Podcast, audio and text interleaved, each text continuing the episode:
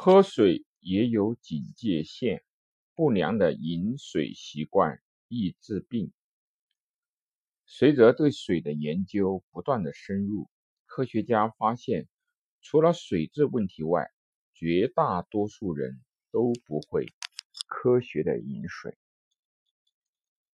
长期饮水不足，导致身体出现缺缺水的状态。水是构成大分子的重要物质，蛋白质、DNA、胰岛素分子等没有充足的水分子去配对，很多的器官和系统的功能就容易出现问题。这也是很多人长期处于亚健康和疾病状态的原因之一。目前，人们饮水有许多的不良习惯。为了身体的健康，我们不仅要多饮水，还要饮对水。改掉一些不良的饮水习惯，才能够保证人体的健康。坚持饮水的方法科学，才能够使得水的功效发挥到极致。饮食这门功课，先学饮，后学食。中国的饮食文化源远流长，博大精深，是一门相当深奥的学问。老祖宗造出了“饮食”这个词来，“饮”在前，而“食”在后。明代李时珍在《本草纲目》中把水列为各篇之首。逐渐其对水的保健、疗效等作用的重视，难怪古人说“水乃百药之王”，故而饮食这门功课，应当先学饮，再学食。曾经被认为最简单的喝水，其实也是一门高深的学问。人人都要喝水，但是真正会喝水的人。却为数不多，不挑时间的喝，不计较内容的喝，不动脑筋的喝，都只能证明你只是喝水，却不一定是喝对了水。一早晨起床，先来杯温开水吧。人经过一夜的睡眠之后，体内大部分的水分已经被排泄或者是吸收了。有人晨起会头疼，其实就是大脑在发出缺水的信号。想解除早晨缺水的状况，这时候饮一杯温开水是十分必要的。早晨刚起床，人体处在一个不自知的高渗性脱水状态，血液浓缩，容易使血液流通不畅，尤其是高血压患者。和患各种心脑血管疾病的老年人，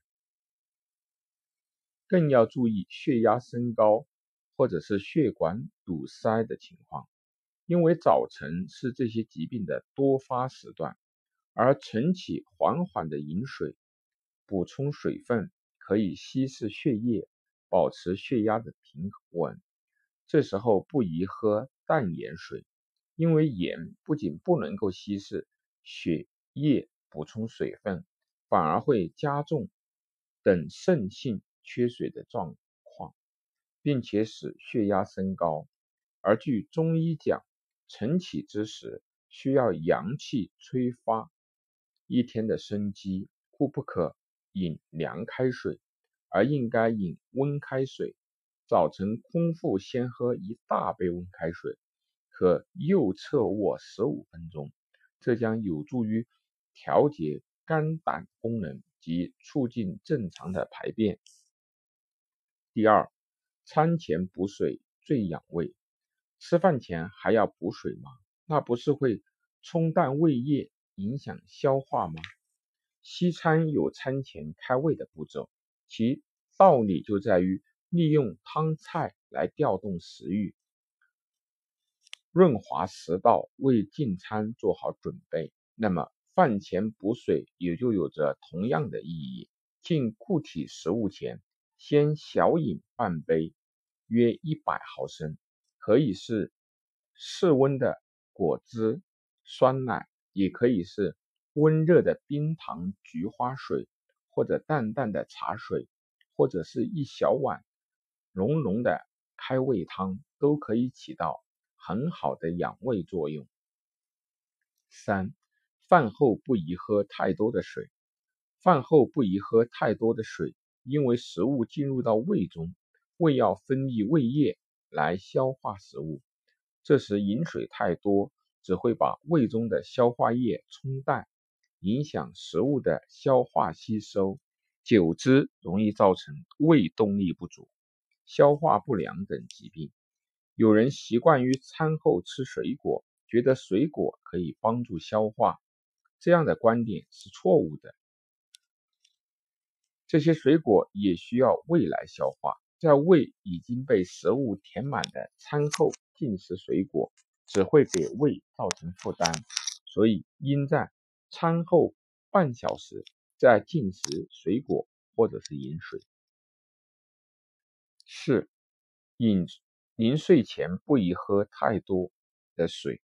我们都知道，晚上熟睡后，身体内部依然在工作。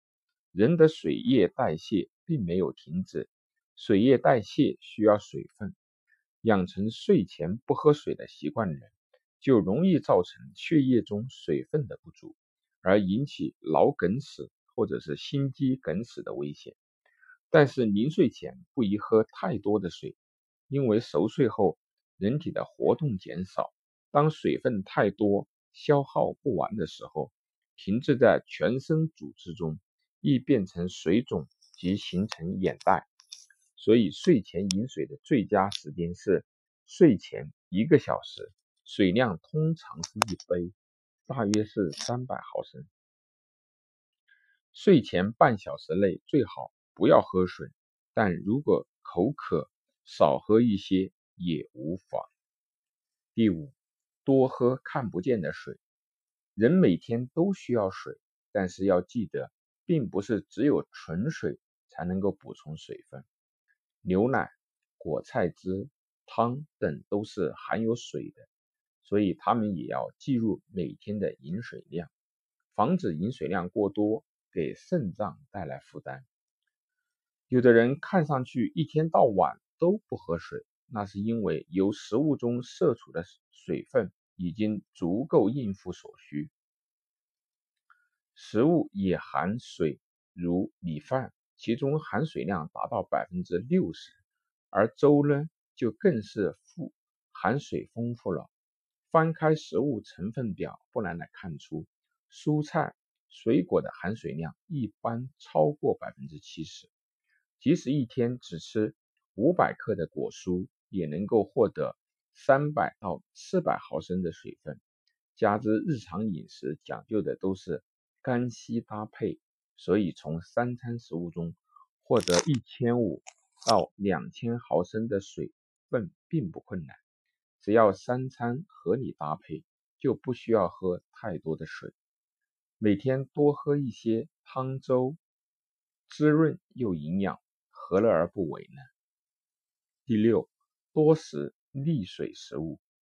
所谓的利水食物，是指能够增加。身体水分排泄的食物，如西瓜、咖啡、茶等含有利尿的成分，能够促进肾脏尿液的形成；还有粗粮、蔬菜、水果等含有膳食纤维，能在肠道结合水分，增加粪便的重量。辛辣刺激的成分能够促进体表毛细血管的舒张，让人。大汗淋漓，体表水分流失，人需要补水，增加身体细胞的活性。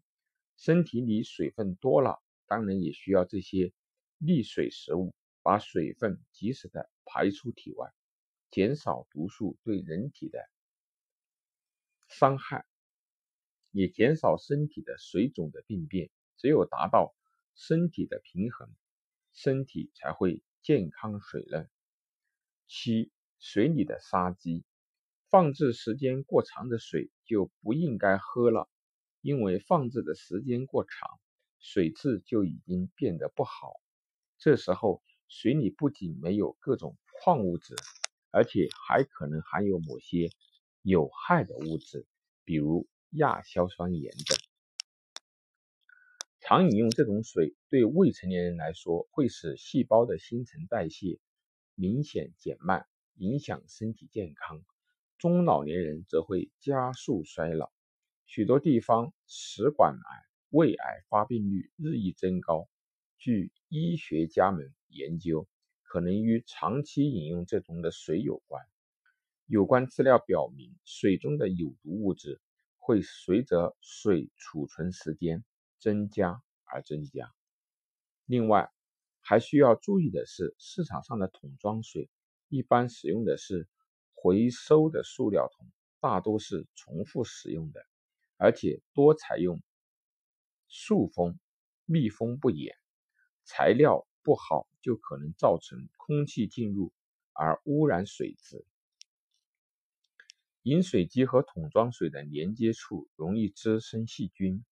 饮水机加热部分钢制材料的优劣程度，以及所采取的不同的焊接方法，都会影响水的含铅量。